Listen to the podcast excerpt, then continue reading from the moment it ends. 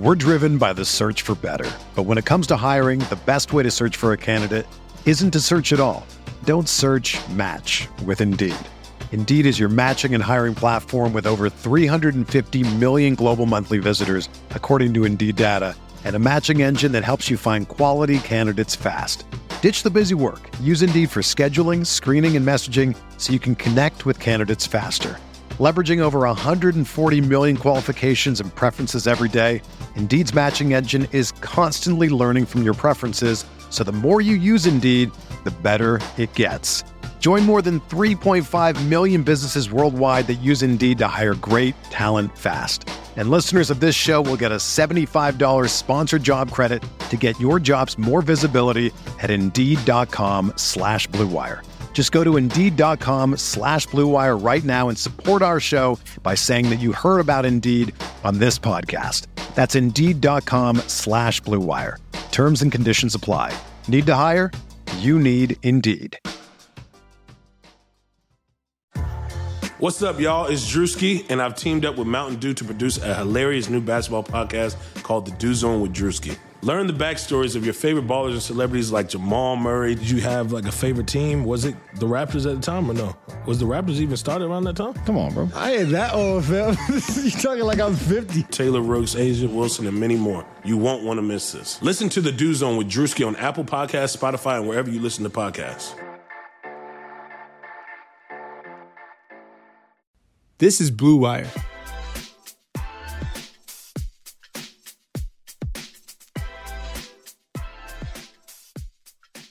Hello and welcome to the Gyro Step podcast. I'm Kane Pitman and I am joined, as always, by my good friend Ti Windisch. And we probably were hoping that this podcast was not going to be for another couple of weeks uh, where we reflect on the Bucks season. But Ti, uh, it all came to a, a pretty abrupt end on Saturday night.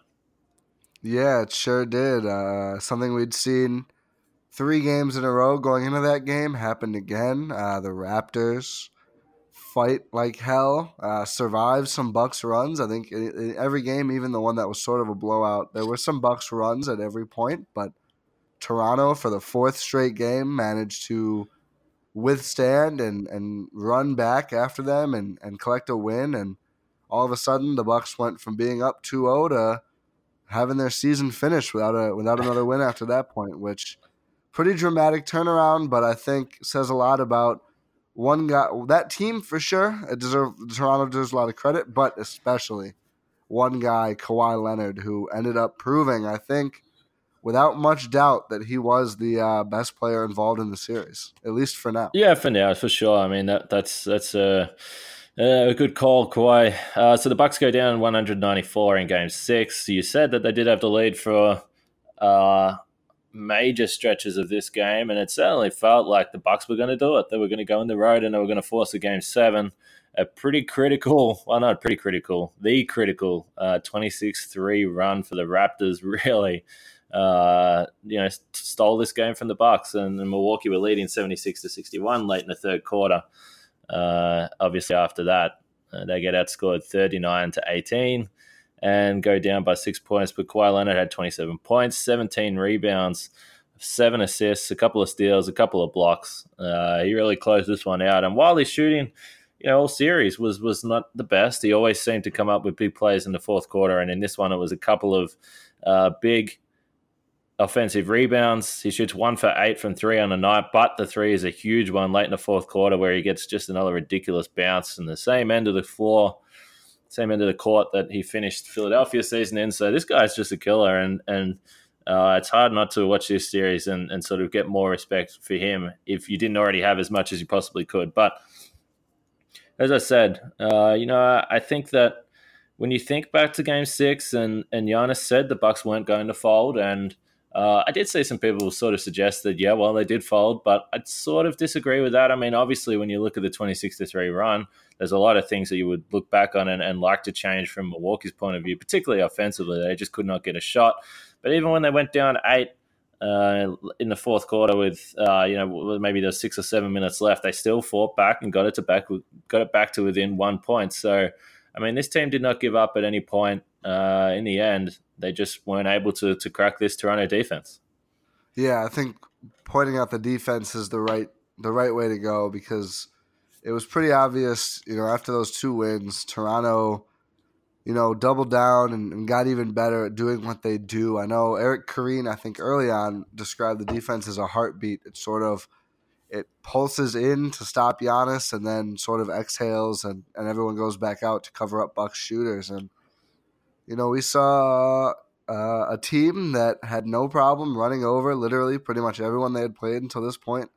You know, uh, no losing records against anyone except the Phoenix Suns, which I'm willing to say there was a little variance at work there. But, you know, Toronto executed that defense to perfection. Basically, the only way you know, to beat a defense like that when Giannis is your best player is for to take advantage of transition opportunities, which the Raptors didn't afford that many in most of the series, and to really make crisp passes to the open man at just the right time, and you know, turning down good or okay looks for great looks, and you know the Raptors didn't allow a lot of great looks. Uh, the Bucks didn't get in transition a lot, like I already said. Terrific job by the Raptors. I don't think that defense was literally impenetrable I think there were some ways around it, but I think we saw at times Bucks players sort of having trouble deciding, you know, when's the right time to pass, when's the right time to pull a shot, when's the right time to drive, and just a second of indecision let Toronto get resettled and, and lock things down again. A lot of great defenders on that team. And it was a puzzle that Milwaukee had. I mean, I won't say seven games to solve because they did solve it for about two games, even though game one was messy, but a puzzle that in the end proved too tricky for the Bucks or too insurmountable at least. Yeah, it's it's crazy when you think about that, and I think that's why, if you're a Bucks fan, it, this one is so hard to swallow because I, I, think if you if you think that the Bucks would get into the conference finals and they were going to lose, then you would be like, "Wow, that's one hell of a season." And I, I think this is why I, I, tweeted out after, and we were speaking about this on Saturday night that maybe we'll just do a podcast in a couple of days because I think it's the right idea to just let the dust settle a little bit on this one and not dive straight into it after the game because it was tough. And and when you know you you're not you're just not used to seeing this Bucks team lose consecutive games. Uh, to, uh, as you said, uh, once they lost game four, it was only the second time all season that they'd lost back to back games. They'd never lost three in a row, and that was a big reason why when you take the two zip lead, you think well, there's just no way they're losing four out of five. Like they, I, I, can't see any team beating them four times out of five. Well, they lost four straight, and the season is finished. So uh, I think when it comes to Toronto, and and you look at this series now over the entire six games, I mean, this was really really comprehensive for the Raptors, and they probably should have won game one. And look, full credit to Brook Lopez for for carrying the Bucks to a win there. But uh, I mean, this really easily could have been done in five. Uh, the Bucks, I think, for the for the most part, for a very high percentage of this series, were beaten soundly by the Toronto defense. And this is what the Bucks are going to look at. And you pointed to Giannis and, and the way that the Raptors were defending him, but Middleton as well, uh, uh, particularly after Middleton had the 30 points in game four. I don't think that we've seen, uh, or certainly Giannis has not seen and he, he admitted as much uh, himself today that he has not seen that type of aggressive double teaming from an opposition defense. And this is not something that is easy to adjust to in the middle of a series like that with only one day off in between. It's tough to do. And it didn't really matter where Giannis was on the floor. So they would be fine if Giannis was in the half court standing uh, at the top of the perimeter. They'd be like, yep, you can dribble, dribble as much as you want.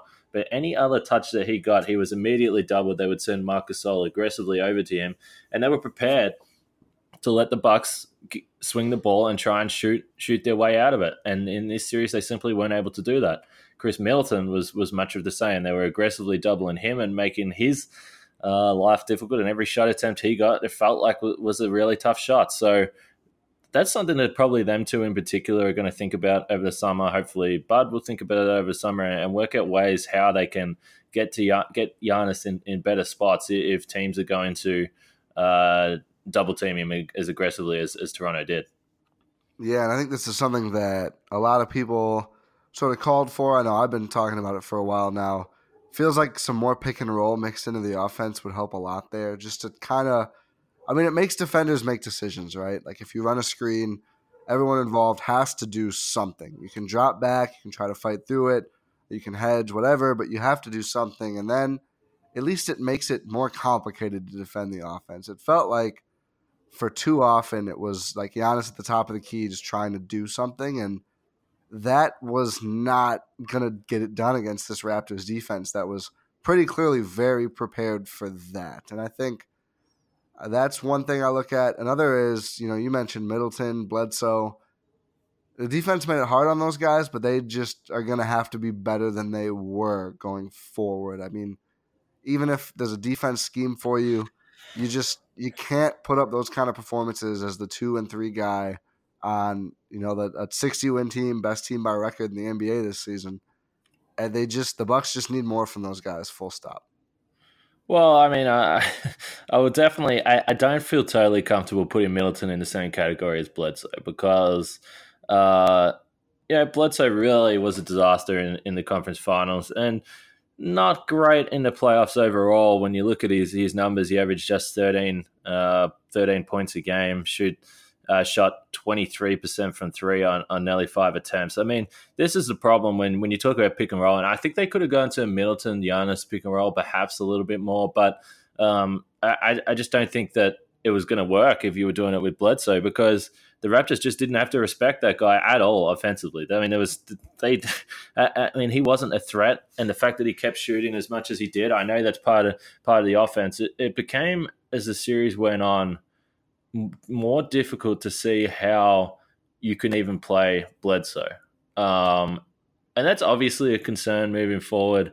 You would like him to, I don't know, you would like his three point shot to somehow, uh, you know, get to that, that mid 30s point. But I mean, this, this guy's approaching 30 years old now. It's It sort of is what it is with him. And I think when you look at George Hill and Malcolm Brogdon and, and the, the way that these two guys shot the ball, uh, I mean, they were just far better than Bledsoe in this series, and the Bucks looked far more dangerous when them two were on the floor. So uh, Bledsoe again in Game Six, only eight points. Uh, he has a couple of turnovers with his seven assists, but he was a minus ten, um, and it, yeah, I mean, it, it, just became more frustrating, and, and I, I guess more difficult for the Bucks to do anything with their offense uh, with Bledsoe playing as as poorly as he was. Yeah, I mean, I think this comes back to you know in in the modern offense in the modern NBA, I should say, when we talk about you know spacing and pace and all those things. It's hard to play with more than one guy who can't shoot these days. The way defenses play, how smart defenses are you know, if you have one and it's a guy like Giannis and he's going to have the ball, you know, that's it's not easy for a defense to stop an offense like that. You know, it's just there's so many options, there's so much space around him.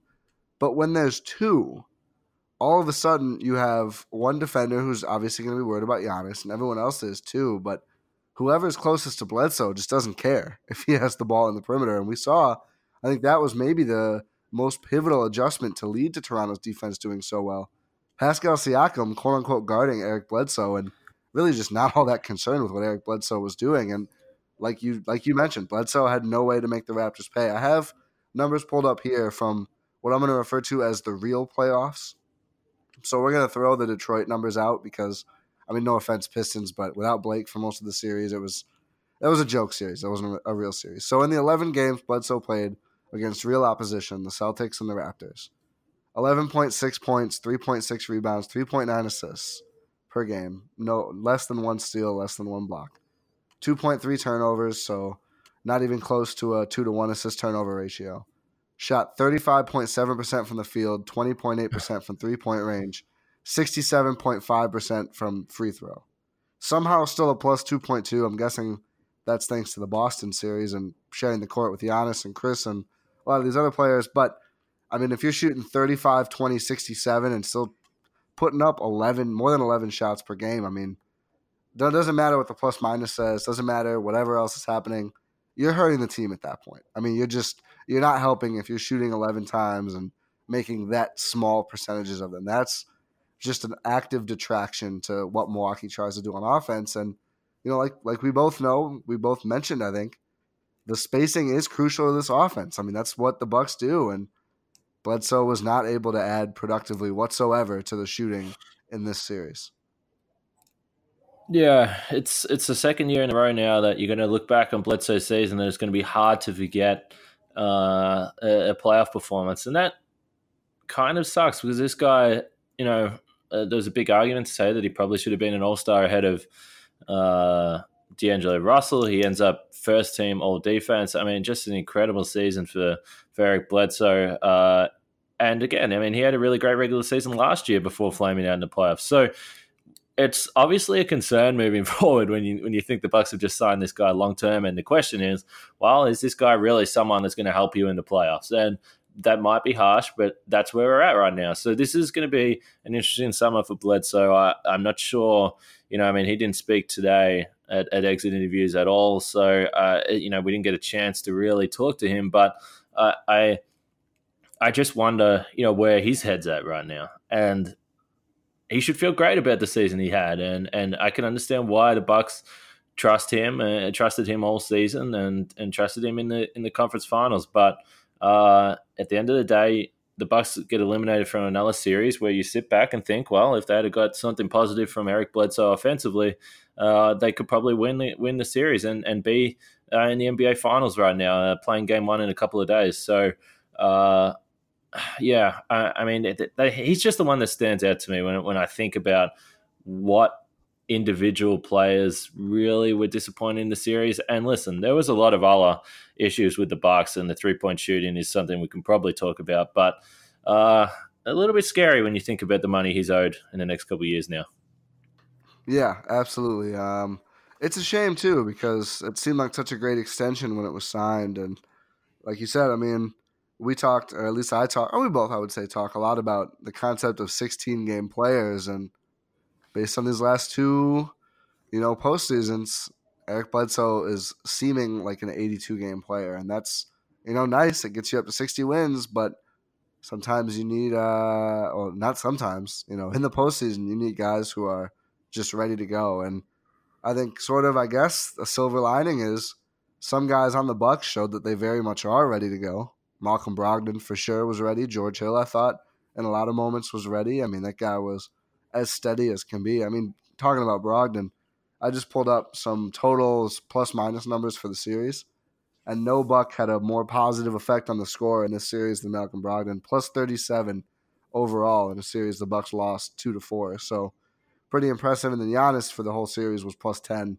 overall. So pretty remarkable that Milwaukee wins those the minutes with those two guys on the floor, still ends up losing four straight games. I mean, that's that's tough when you know that there are players who are capable of handling this Raptors team.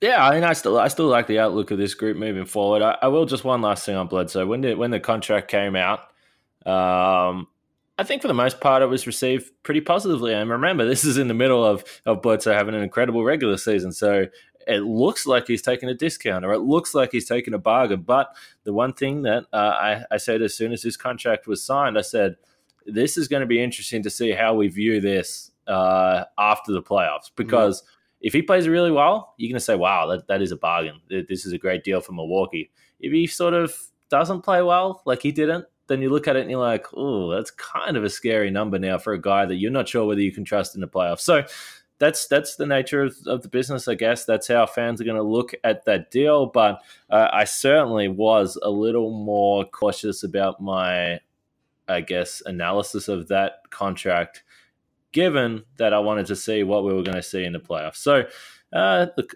I, I still think this is a guy that's going to help the Bucks be a very, very, very good team next year in the regular season. I, I think that the, he's uh, at age 29, he's still uh, young enough, even though he has had some injury concerns. He's still young enough that he's going to be uh, a really good player for this team and and a main contributor uh, as to why I still think they're going to be contending for a championship next year. But uh, well, when when the playoffs do roll around next year, and obviously it's a long way away, uh, you're going to be a little bit nervous about it. No, yeah, I I think so for sure. It's interesting if you went back to right when that deal was signed and, and asked, I think Bucks fans, would you rather have Bledsoe sign that and Mirotic sign a similar extension, or get Brogdon and Hill to stick around for more years? I feel like the answer would have been clearly Bledsoe Mirotic back then. And Right now, I, I don't think that's the case whatsoever. Um, just kind of funny how, how fast things can change in the NBA. I think it's something worth remembering. Things things can flip pretty quickly at this level. Yeah, no doubt. Uh, it's it's this is something that I think over the next we spoke a little bit before the pod. Over the next few episodes, we're going to go through some of those guys in, in more detail that have contracts coming up, whether it be Lopez, Brogdon, Middleton, all these guys, and we're going to look a little bit more at, at that over the next week or so. Uh, but yeah, uh, it's it makes things interesting when you lose, and the decisions seem very easy when when you're just winning games. And for the most part, that's what the Bucks did all season. When you fall a little bit short, uh, and regardless of, I mean, well, it's funny how we are analyzing this this playoff series, and then you sit and you think and you go, well, I mean, the Bucks had the best season they've had. Uh, you know, obviously they fall short. They don't get to Game Seven as they did in 2001. But with, with, the regular season, arguably the best season they've had since the 1980s, maybe maybe even before that. So, uh, you know, it's an incredible run by this team and something that I think the fans will look back on and and remember as a, a really incredible year. But when you have a guy like Giannis who's going to win the MVP and you're as dominant as you were as the Bucks were for most of the season, this was a waste and we spoke about that that if the bucks don't get to the finals they've blown a real opportunity and you don't know what's going to happen next year. And that was one of the things we were talking about at exit interviews today with the players was what do you think's going to happen? Like you guys aren't going to be back. How do you feel about that? Like this team isn't going to be the same. And of course they didn't want to get into it too too much but when you think about this team and how well they've come together and and just from being in the locker room how much these guys love playing with each other uh it's you know, it's going to be interesting to see what happens and who is willing to to do whatever it takes to come back and play with these guys and hopefully go one step further. Uh, it, it's going to be a really, really interesting summer for the Bucks. But I'm actually a little bit disappointed, Ti, because you told me before this episode that you don't get to do an ad read. Uh, yeah. And yeah, for me, uh, well, I think me and the Bucks are both done for the season now. Not really. Well, we'll be back with ad reads after this, but so uh, I guess that's me just expressing my disappointment that you don't get to try and weave an ad read into the into the episode. But uh, I think uh, we'll see how we'll see how this uh, little pre-recorded ad goes. Hey, this is Jason Patt, co-host of the Cash Considerations podcast. Check out my podcast and others on the network by searching Blue Wire in iTunes, Spotify, and other podcast players.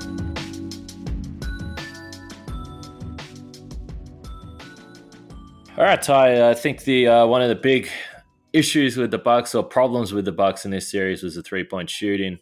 Uh, this was a team that really uh, followed the the mantra, I guess, of the Rockets in years gone by: layups and three point shots, layups and dunks and three point shots. It worked for them all season long, but in the playoffs, uh, it didn't and I, I, it's kind of frustrating because I still, when I look back at all these games, I think, well, look, the Bucks continually got pretty good looks. They just couldn't take advantage of them. And when you go down the list for the Bucks, Brook Lopez twenty nine percent from three in the playoffs, Eric Bledsoe twenty three percent, Nikola Mirotic twenty eight percent, uh, Ersan Ilyasova just thirty percent. Uh, I mean, all these shooters were terrible. I mean, Khris Middleton shoots forty three percent. He was uh, incredible in the playoffs again, shooting the ball. Uh, George Hill was 41%. We know what he did in the postseason. And Brogdon was another guy who was 38%. So those three, Middleton, Brogdon, and Hill, figured it out. Uh, but for the rest, it was it was not pretty. And and in the end, this is really what killed the Bucks. When you think that some of the performances the Raptors had, and you know, not to rub salt into the wound, but uh, uh the Bucks would be in the NBA Finals if it wasn't for Fred Dam VanVleet. Yeah, potentially, but I think I think it's more than just certain guys being hot and certain guys being cold. I think you know this is another product of how well the Raptors defense worked because you know the Bucks didn't happen to have like 11 of the best shooters in the league on their team. They, they had some good shooters for sure, but the ball movement and the the kickouts and and Giannis drawing so much attention and and Milwaukee being able to leverage that into open looks is what resulted in the Bucks making so many of their threes, in my opinion, at least during the season. And I just think, you know, when that offense is humming, those threes fall because they're just they're really good looks. I mean, they're they're just when an NBA player gets looks like that, they're gonna knock down a lot of them, and those looks just weren't there in this series. Toronto was active enough in passing lanes and, and stopping Giannis and recovering and helping that uh, like there just weren't many good shots from Milwaukee's three point shooters. And you know, of course, the Bucks missed some some good ones that'll happen, but I think it just the Bucks need just need to be better in manufacturing offense. I think personally, if they want, I wouldn't I wouldn't sit here and just blame the idea of shooting a lot of threes or just oh it happened to be bad variance. I don't think that's true.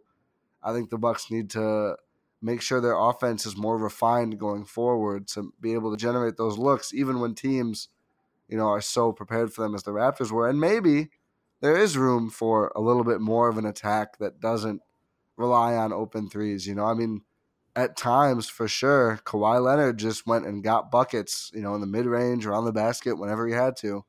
And I think there is merit in saying you need a guy who can do that sort of thing in the playoffs sometimes. Sometimes nothing's going to fall far from the basket. You're not going to get good looks. Sometimes you do just need a guy who can go get a bucket, even if he's guarded, even if the defense is ready. I think Kawhi was able to do that. I don't think anyone on the Bucks was consistently able to do that late in games, and I think that was a huge factor in these last four. Yeah, I I sort of I wish I had the numbers in front of me, and I don't. But the I know uh, looking at the threes, just when you said that you didn't think that uh, the offense was generating some great looks. There was a number, I, I, think it was either after, I feel like it must have been after game four because just thinking about the attempts, uh, the Bucks were had 164 three point attempts through four games in the series. I'd love to check the last two. I, I will certainly do that, but uh, and and 95 of those 164, so over well over 50 percent of their attempts were classed as wide open. Uh, they were shooting 29% on those. so, Ooh.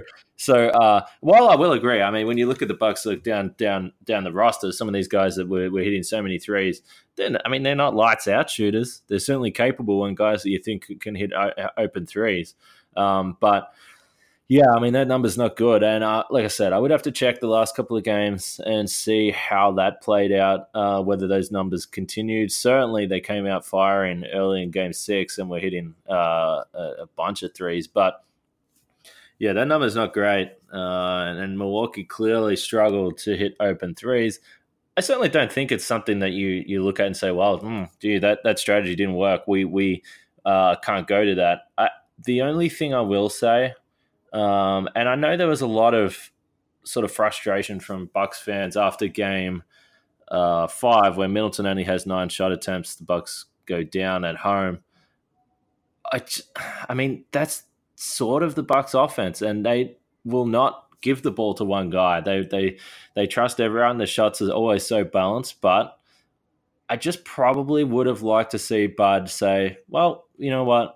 We are struggling. Let's get the ball in Khris's hands. He's coming off a 30 point game. And I think the, the blame has to be shared. This isn't like saying that, that it's not Khris. I mean, clearly he was so focused with what he was doing on Kawhi Leonard down the other end.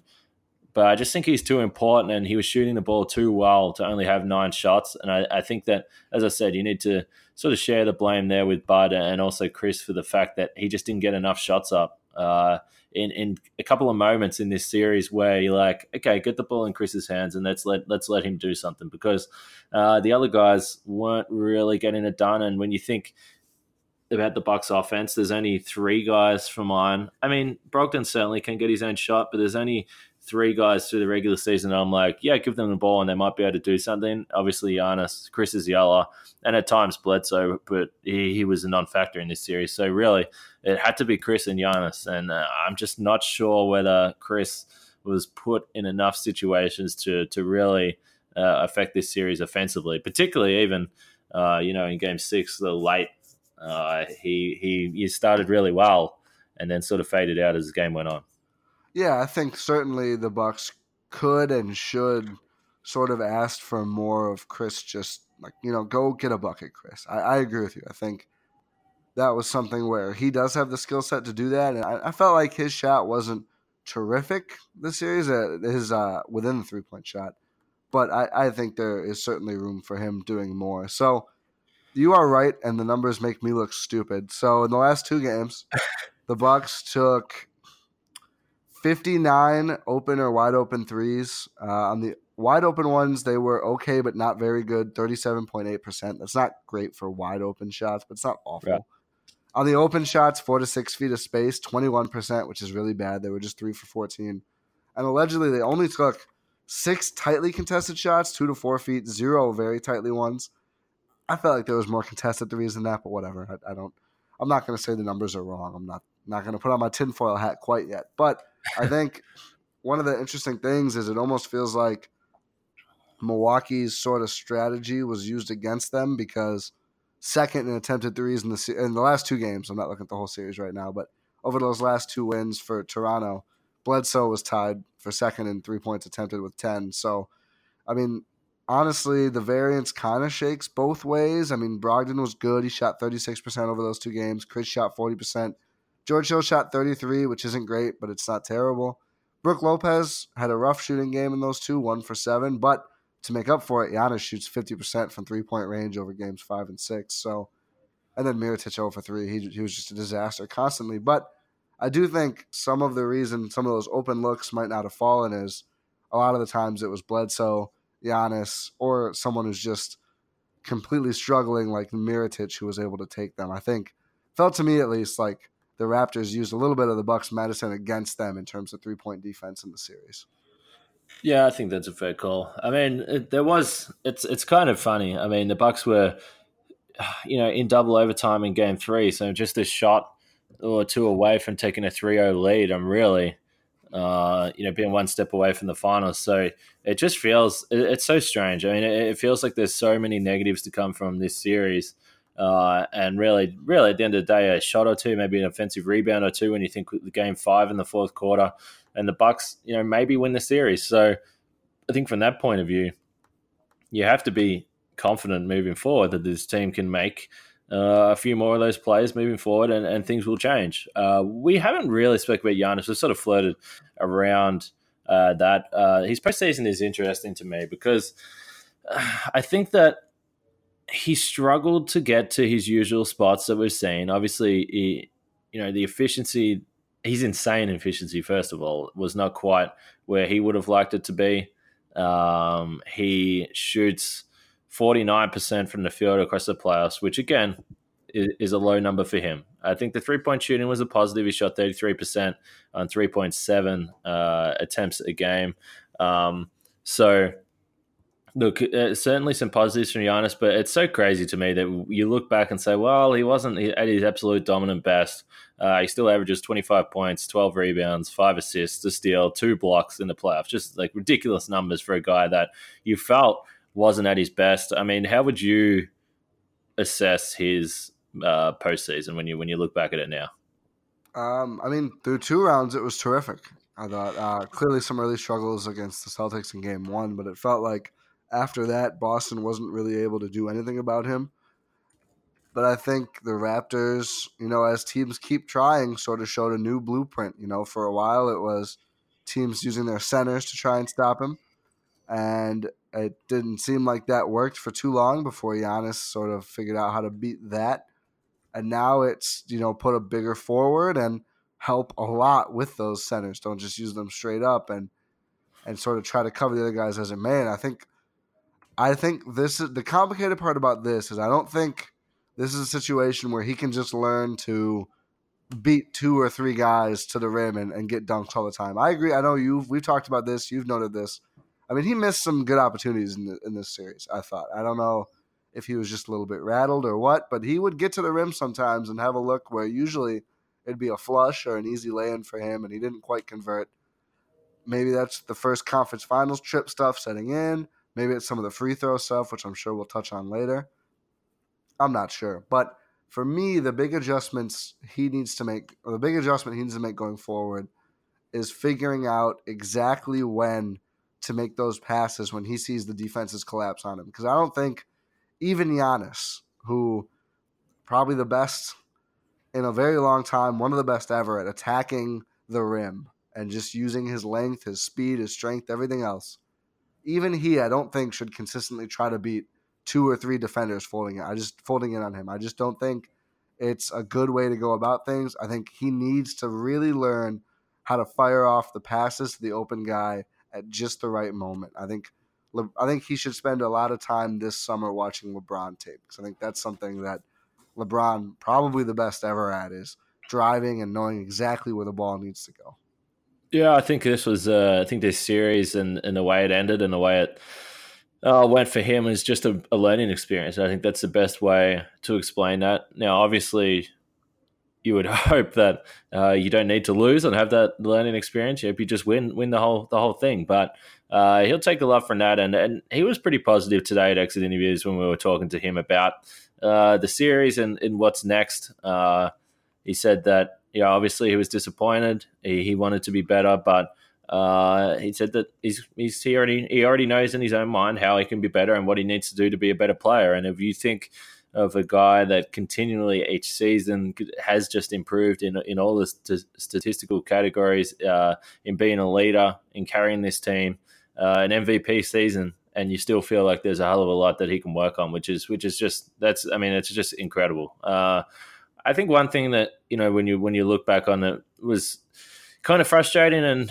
probably uh, as frustrating for him as anyone else was his free throw shooting, and it's a little bit of a concern moving forward. I mean, he was shooting really confidently from three. But it seemed like a bit of a mental thing with Giannis at the free throw line. He shoots just sixty three percent from the from the uh, free throw line on eleven over eleven attempts per game in the playoffs, uh, which I mean, it's re- I mean that's not good enough. The Bucks can't have their guy who you want at the free throw line and you want attacking uh, as much as he did, and then to, to get to the free throw line and not feel confident that he's going to knock them knock them down. So he got seventy three percent uh, on the on the regular season. So he had a drop of uh, ten percent, and it certainly felt uh, at times in Toronto on this series that. Uh, he was not even confident that he was going to hit rim on some of those. So certainly a mental uh, thing for Giannis. I'm sure uh, he'll be better, and I'm sure he'll be better for the experience. But uh, all in all, uh, I think when and like I said, we'll go through uh, his season in more detail. But uh, an MVP type season, or not an MVP type season, he will win the MVP, and just another coming of age year, I guess, for Giannis. Yeah, I think there's nowhere to go but up. I think Milwaukee is very fortunate that their franchise player is one that you can peg every year for learning from his shortcomings and trying to eliminate them.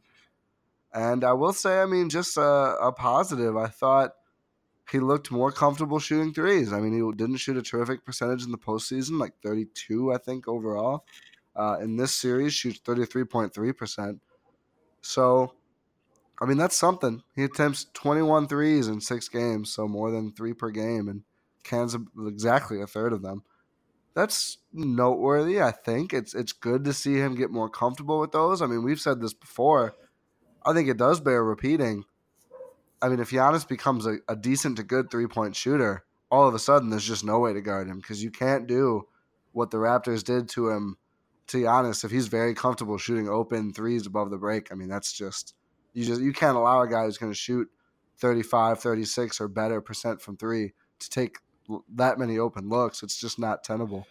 No, and, and full credit to Mike Budenholzer for this. I mean, out of all the positive things he did for the Bucks, the one thing that he said from day one uh, that he was hired and, and, right through the season, he said, "I'm telling Giannis to shoot the ball," and he admitted at times that it was tough. And Giannis was shooting what like 15 percent, I think, through October and November. A really uh, awful number. His shot did not look good. He did not look confident. And Bud kept telling him, and he said, "Yeah, it's a little bit difficult at times to tell Giannis because he he's not sure about it and he doesn't want to shoot the ball, but." Uh, he kept doing it and he stuck with it. And as in the in the final months of the season, we really saw that start to pay off and that's only going to improve. I mean, this is Giannis we're talking about. He's one of the, the, the just a, a, an absolute maniac uh, in the practice gym. I mean, he's not going to stop trying to get better, and uh, I think there's no doubt that he ends up being. Uh, an a- average, perhaps above average three point shooter. That's just that's just what he does, and he's only 24 years old. Uh, you know, when you think about where he is as a player right now, if that's where he ends up, it's an MVP, and he, if he plays a whole whole career that way, then it's it's it's a Hall of Fame career for sure.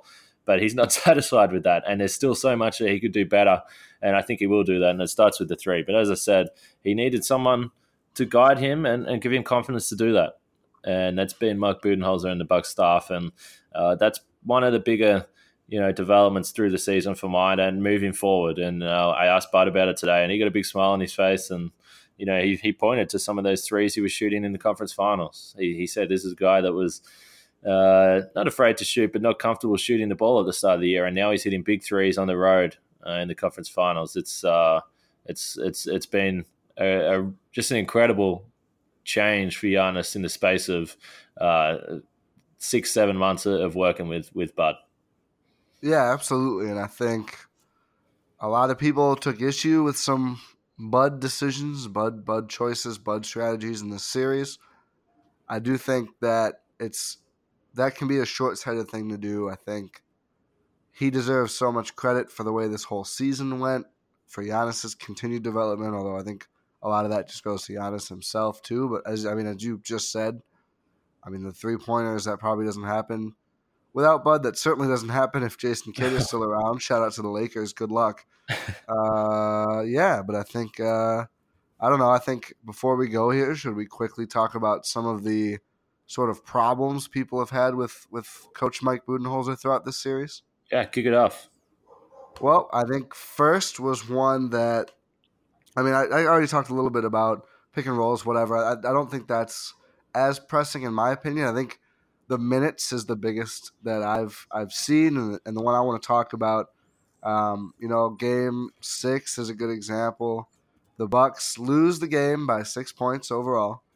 Giannis plays 41 minutes. In those 41 minutes, the Bucks are plus three, so they lost by nine points in the seven minutes he sat, including some crucial second half minutes, although he was on the floor for most of the 26 to 3 run, didn't stop it. But anyway, still, it is a little jarring to see Giannis only play 41 minutes in a game where, in a similar situation last year, we saw LeBron, who was much older, play 48 minutes, doesn't come out.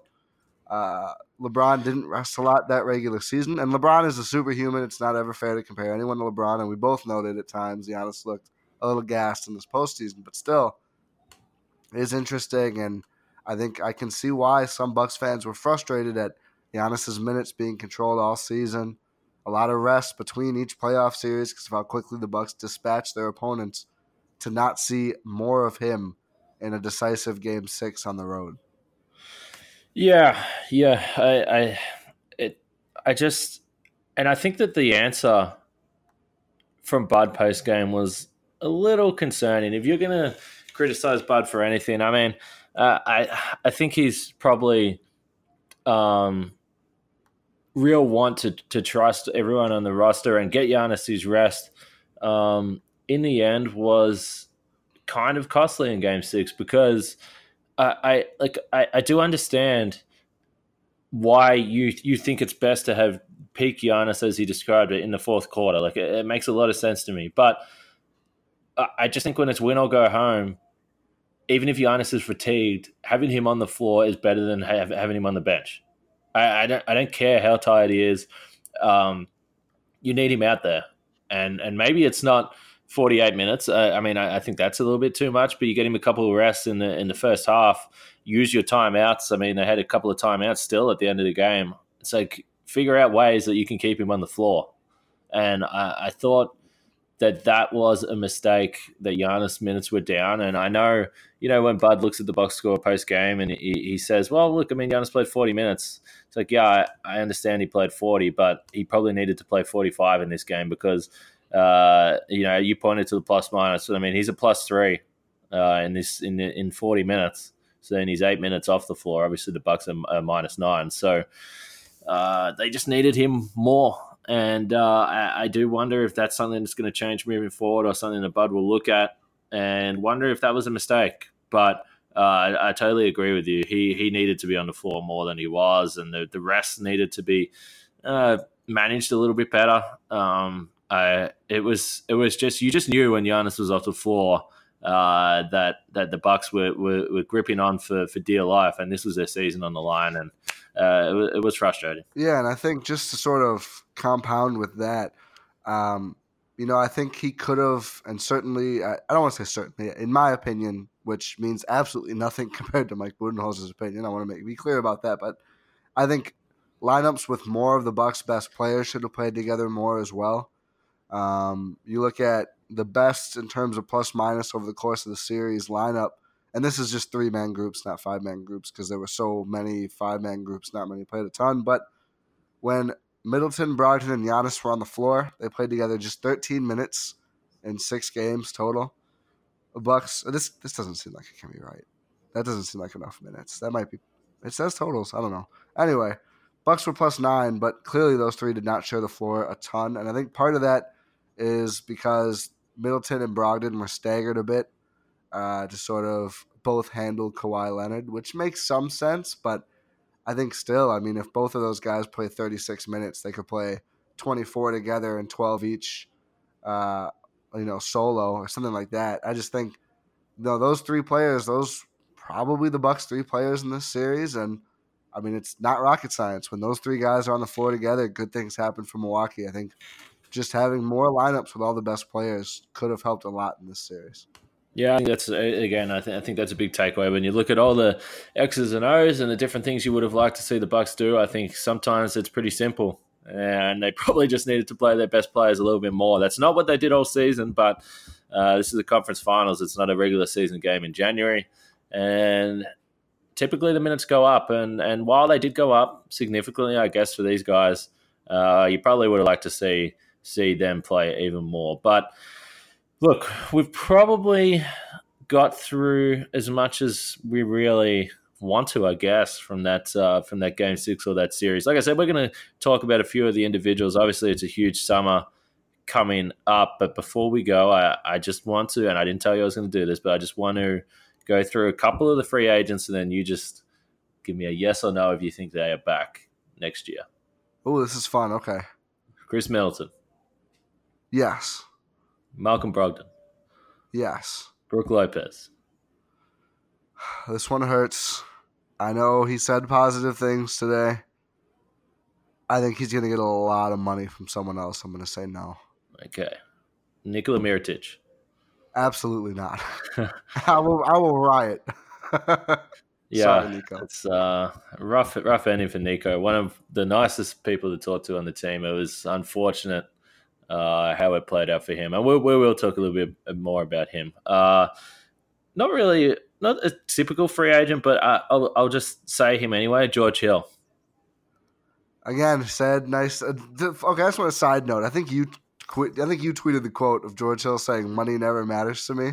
Yeah, the, Buddy, you cannot sign with the Sacramento Kings for a boatload of money and say money does not matter to you. Nobody signs with the Sacramento Kings because they love playing for the Kings. No one is like, wow, Vlade Divac really won me over with his vision. That's why I'm going to sign here for $50 million or whatever. Big fan of George Hill. Love George Hill. Not buying that quote, George Hill. Uh, I will say that that tweet of mine found Utah Jazz Twitter very quickly. And there was some interesting responses to that. But uh, so, so you say you don't think he's back? That's basically what you said, right? Um, well, it's just the. Pro- I mean, we you know this. I'm a lot of people knowing. I mean, the Bucks not going to keep him for the option. I, I don't think there's any way you pay 19 million dollars for him. So then you release him, but then you can re-sign him. But the Bucks obviously going to be very, very limited what they can offer. And I just think he again had a really nice season, really nice postseason, and the double-edged sword for that for the Bucks is, I think there will be suitors. I would like to say maybe. I think there is a chance, but I think there's a, a, also a pretty good chance that he ends up going somewhere else. But I'm gonna say maybe. I'm gonna break the rules. Okay. Well, I, I I'm very annoyed by that uh, on the fence response, but I will say that uh, I, I, think that George is back. I, I think that one thing I will say with with Hill's situation, this is interesting. I, I think that you know obviously he has just been paid, so I, I think that he is at the point in his career, and I, he, he is at the point in his career now. And he did say this, and it was a great. I mean, he's he's such a great interview. I mean, he gives such uh, thoughtful and insightful answers. And I thought during the playoffs, he, listening to him talk after games, whether the Bucks won or lost, was. Uh, it, it, was one of the really enjoyable things of being able to be in that situation because he's just so calm. He, he I, I, think for this locker room, he was just incredible. Uh, and I, I think that as I said, he's just been paid. He's in a situation where he can do whatever makes him happy or makes sense for him. And I, I think, and again, I could be wrong. Maybe he goes and signs a ten million dollar deal, but I, I, I think that he will probably be back, and I think that will be a big part because he wants to be here. So we'll see. Uh, I think this is, you know, going to be a, a, the the question for a lot of guys. Uh, like I said, we will go into it, but just to remind, I think Middleton, Lopez, uh, Middleton, and Lopez are back next year in Milwaukee. I think Mirotic is not. Uh, I don't think Brogdon's back, and I think George Ooh. Hill is back. And we can talk more about Brogdon. I've got my theory there, but I I, I think that he's going to get paid somewhere, and he's going to go somewhere else, and and uh, and probably get a bigger role, and we'll see uh, how he handles with that. But uh, we can talk more about that um, next time. So, if you got anything else you want to get off your chest about Game Six or the conference finals before we wrap this up? Uh, I'm happy to be able to listen to Drake again. I think that's all I got for now. Wow. So you are, you're going back there. I, th- I think uh, when Bud was talking about uh, not watching Game Six for a while and not being able to stomach that, and today he sort of I asked him whether he'd watch the finals, and he sort of said probably not. Um, I think I'm like that with Drake. I'm not going to listen to him for a while. He annoyed me too much during the series, so uh, I think I, I think I'm out on Drake. I don't want to say forever, but certainly for quite a while. I wish I wish I was loyal enough to say the same. I mean, I like his music a lot. Yeah, I mean he's great, but he's also carries on like an idiot. And I was, Oh, yeah. I was very, I was very glad that I was at the arena and I, I didn't have to watch it on TV like, like a lot of you guys, because that would have been even more annoying. I can, They show him they show him way too much. They they they don't need to go to him as much as they do. it's going to be a problem in the finals. That's all I'll say. It's going to be a problem. But Ti, we we we're not going to stop on the Gyro Step. We're going to be back and we're going to keep doing uh, episodes. Probably two a week. I think at, least one a week. We, we need to talk through that our off season strategy. But uh, for now, the season portion is done, and we don't get to recap games anymore, and that's uh, that's pretty sad. It was a it was a strong playoff run. Uh, we jumped on late in the season with the Gyro Step, but it's it's been a lot of fun, and hopefully uh, we're moving on to bigger and better things as as we go forward. But thanks for joining me uh, on this. What day is it? Monday. Yeah, thanks for joining me on yeah, this. Memorial Day. It is. I'm tired. I, I, I don't really. I, I, I never remember what day it is anymore. But I'm I'm looking forward to catching up on some sleep and uh, yeah. So thanks for jumping on on Monday night, man. Hey, thank you, Kane. Uh, thank you for, I mean, as you said, doing doing this podcast venture with me, starting off at the trade deadline. The irony in our first episode, us being super, super excited about Nikola Mirotic, is not lost on me. Um, that's how we started the Gyro Step. Most recently, a little bit less excitement. But uh, thank you, Kane. Uh, thank you, everyone, for listening along with us on this crazy ride the Bucks have been on. As Kane said, we will certainly be back. We have a lot more to talk about, even though the games are over. Uh, and, you know, we hope you continue to listen along with us. We hope you subscribe if you haven't already. Rate and review if you have nice things to say. And uh, we will catch you next time.